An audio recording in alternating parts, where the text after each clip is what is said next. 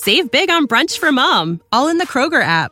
Get 16 ounce packs of flavorful Angus 90% lean ground sirloin for $4.99 each with a digital coupon. Then buy two get two free on 12 packs of delicious Coca Cola, Pepsi, or 7UP, all with your card.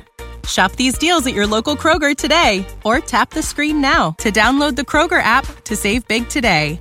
Kroger, fresh for everyone. Prices and product availability subject to change. Restrictions apply. See site for details.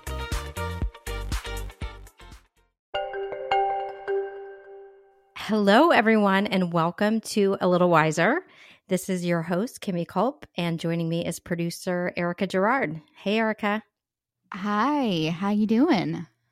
I'm good, but I, I want to set the stage and the record on something. Okay.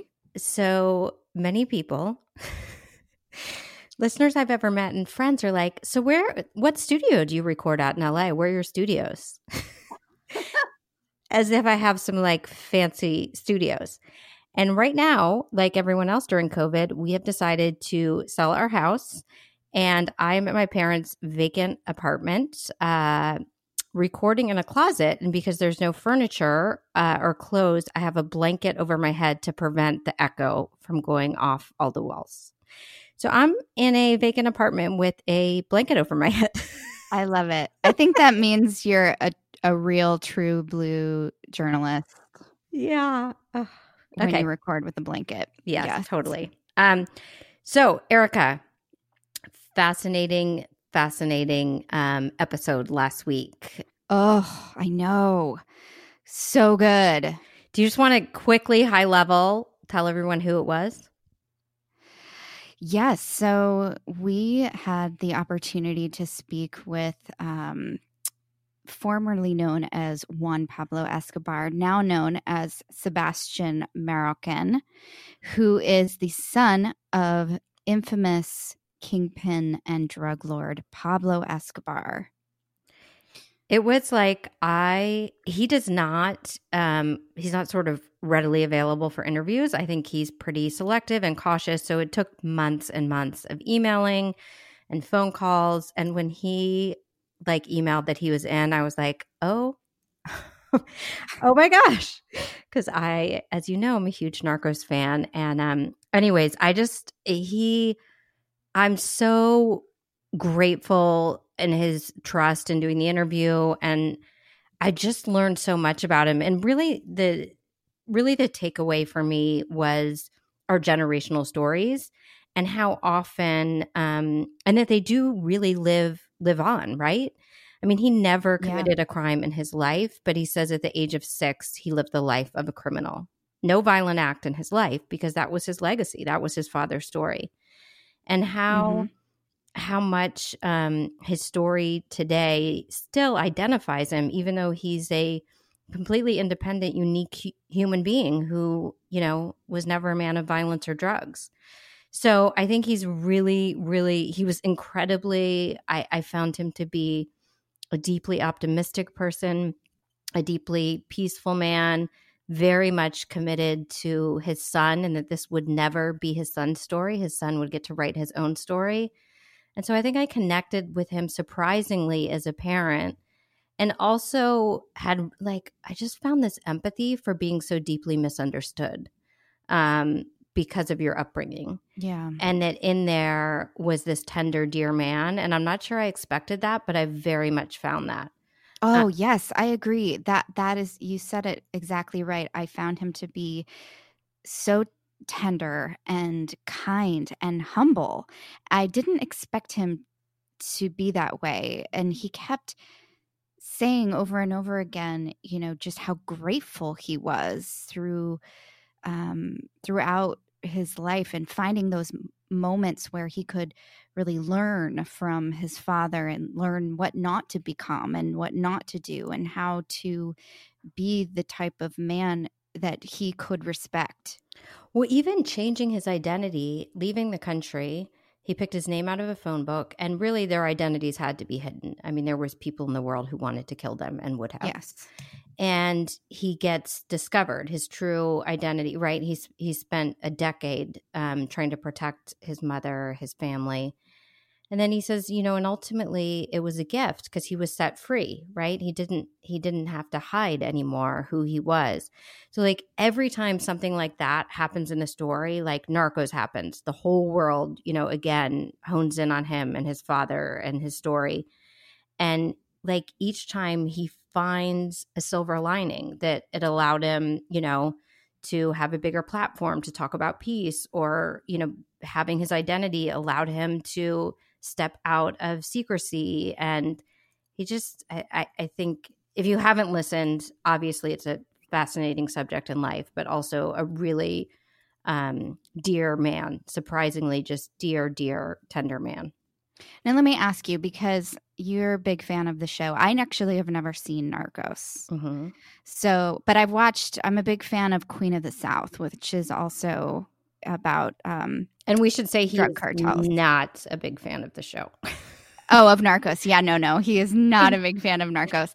But as someone who is a fan of Narcos, aka you, yeah. Um, what were the differences that you took away from the interview from being just a casual viewer of the show? Well, I think they showed Pablo Escobar is the contradiction that he was someone who deeply, deeply loved his family. Um, and that's hard to sever out, right? This man is responsible for 3,000 deaths and 80% of the drugs in the world. And I guess you can't measure how many people that killed. Um, but he deeply loved his kids. And you talk to Sebastian, and he says he felt deeply loved and had a present father who gave him great guidance, you know, to be a good man in the world. So that was seen in the show, but then when you hear him talk about it, I think it's just kind of fascinating. But you know what he highlighted for me, which they made Pablo Escobar's life seem incredibly sexy and slick. And in the interview, you know, he talks about being blindfolded and moved to safe houses in the middle of the forest where they have millions of dollars but no access to food and they're lo- not allowed to speak because the DEA is circling and that is not sexy or glamorous That mm-hmm. is traumatic and terrifying so that was really I, I didn't know that until I, I heard that in the interview yeah that was so interesting and i thought that really one of the the moments that stuck out to me was him saying that you know, Narcos really portrayed his father as a, you know, sexy, glamorous, successful man.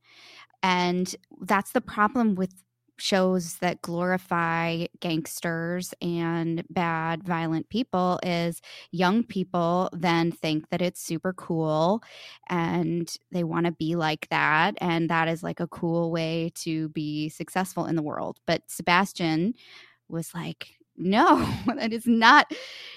He is the least successful person in his perspective because he died at he died and he couldn't even enjoy his fortune. Yeah. So he was yeah. 44 years old when he died and he missed all the important moments in his family. Yeah. So that is not a success. Yes, correct.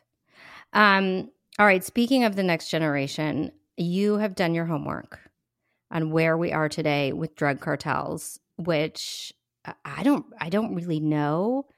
Cartel Land, by the way, everyone watch Cartel Land. It's a documentary my friend Tom Yellin made uh, about drug cartels in Mexico. It is fascinating. It was nominated for an Academy Award, and it is. Yeah.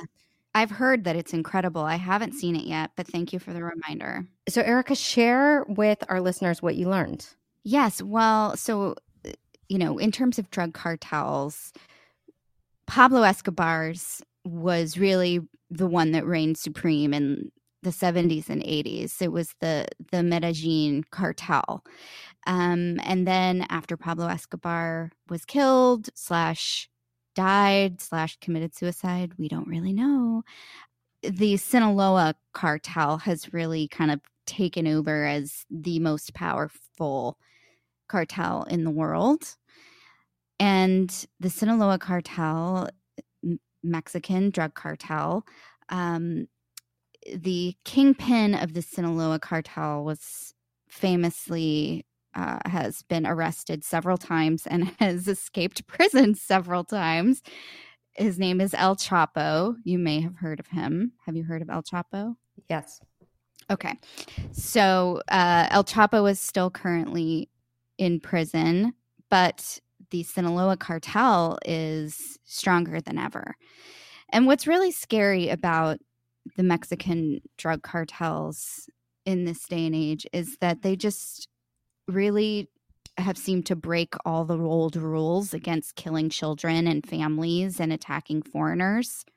That no longer appears to be a priority or a concern. Um, because, and the reason for that is because of the well, there's many reasons. One is the weak law enforcement in Mexico. Um, and sadly, you know, eh, th- there just really is no good solution. President Lopez Obrador, who's the president of Mexico, has been in power for a couple of years now.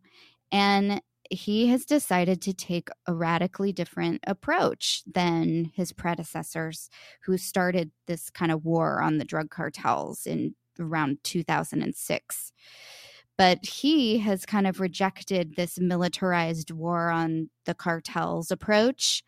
And his approach instead has been um, to try and create more opportunity in Mexico for young people and people who are trying to get out of a violent life of crime and and helping them find work and it's a, a great idea in theory um yeah that's what i was going to say but so in application it doesn't work well it hasn't really worked and a lot of critics will say that it hasn't really worked because violence is at an all time high. Deaths are at an all time high. Um, you may remember the story last year, and this just tripped me out. Um, do you remember hearing about the Mormon family, the American Mormon family? No, was, tell me what happened. Well, it's been about a year now. Um, and this Mormon family living in northern Mexico, they're in a community of Latter day Saints, were just violently murdered by um, one of the Mexican cartels. It was a mom, a dad, and um, many many children. I believe nine in total were were slaughtered. And it was just it sent shockwaves around the world. It was just horrifying yeah and it it uh, in cartel land you see that the um the access they had and the body bags and the funerals and the law you know families wiped out and as you said kids. And you know i do know you know in my research about Pablo Escobar and and that decade and era as you said it was kids were off limits. I mean in, in some you know in a weird way he was robin hood right? He was going right. in and and almost doing what the president's talking about you know building soccer fields and creating yeah. businesses and like building homes and and you see the opposite in mexico with the cartels currently they're not going into the poor neighborhoods and building soccer fields with the you know gazillions of dollars they're making on drugs they're murdering you know murdering people and children and elderly people um so it is just kind of devastating and i and i don't know what the path out or the path forward is. Do you have any sense on your research? Well ultimately and this is kind of big picture path out but you'll find a lot of you know journalists or even just I, I, actually read one cab driver in mexico city who said and that i found this to be so poignant. He said americans are always blaming us for drug trafficking but they always fail to mention that mexico wouldn't be drug trafficking if they didn't have a giant pool of addicts in their country that's pretty fascinating and true. sadly, sadly, right. that's what I was going to ask too. So, where are the drugs going? I mean, is there? Did you did you you know get any sense about how much are coming to America? Oh, tons. I mean, that we are. Is main... it mainly cocaine or is it everything? No, it's it's cocaine. It's it's fentanyl. Surprisingly, it's fentanyl. It's amphetamines, um, and during the coronavirus, it, it has only gotten worse. People are, the demand is higher than it's ever been, sadly. I know. I, you know, I, I, when we were doing coronavirus episodes, I wanted to do one on people in recovery and addiction because I think it's a scary time um, for people in that space. So it doesn't surprise me that the demand is up. Yeah. Well, thank you, Erica, for all of that information. I uh, it's the first time you're sharing it with me, and I just find it really interesting um, and sad all at once. Yeah, no problem. I wish I had better answers or Ye- solutions. Yes, I do too. The world does too. yes.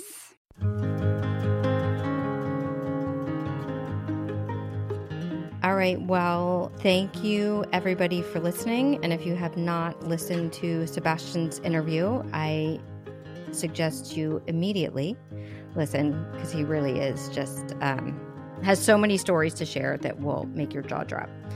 I just wanted to say thank you to Christian Kupsch, who sent us an email and provided some feedback on these All the Wiser episodes. And, um, you know, thank you so much for letting us know what, what you're liking and what we could do better. And if you have some ideas for us too, please give us a, a shout. Our email is hello at allthewiserpodcast.com, or you can always find us on social media at All the Wiser Podcast.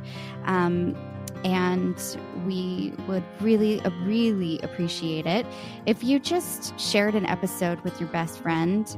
Um, any of our episodes, your favorite episode of All the Wiser, and let them know what it meant to you and why you're sharing it. We um, think it's a great time to inspire others with a little jolt of, of hope and positivity. And um, that would be a great favor to us if you could continue to spread the word. Yes, thank you. Amen and well said. All right, everybody, enjoy your day. And if you have not listened to last week's episode, now is the time. Have a great week, everyone. Talk to you soon. All right, take care.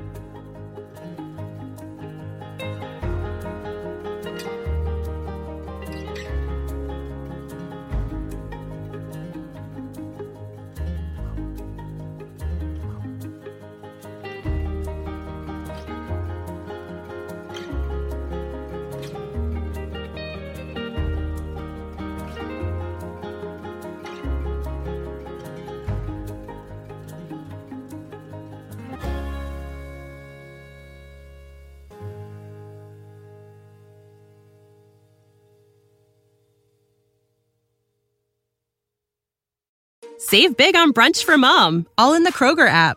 Get 16 ounce packs of flavorful Angus 90% lean ground sirloin for $4.99 each with a digital coupon. Then buy two get two free on 12 packs of delicious Coca Cola, Pepsi, or 7UP, all with your card. Shop these deals at your local Kroger today or tap the screen now to download the Kroger app to save big today. Kroger, fresh for everyone. Prices and product availability subject to change. Restrictions apply. See site for details.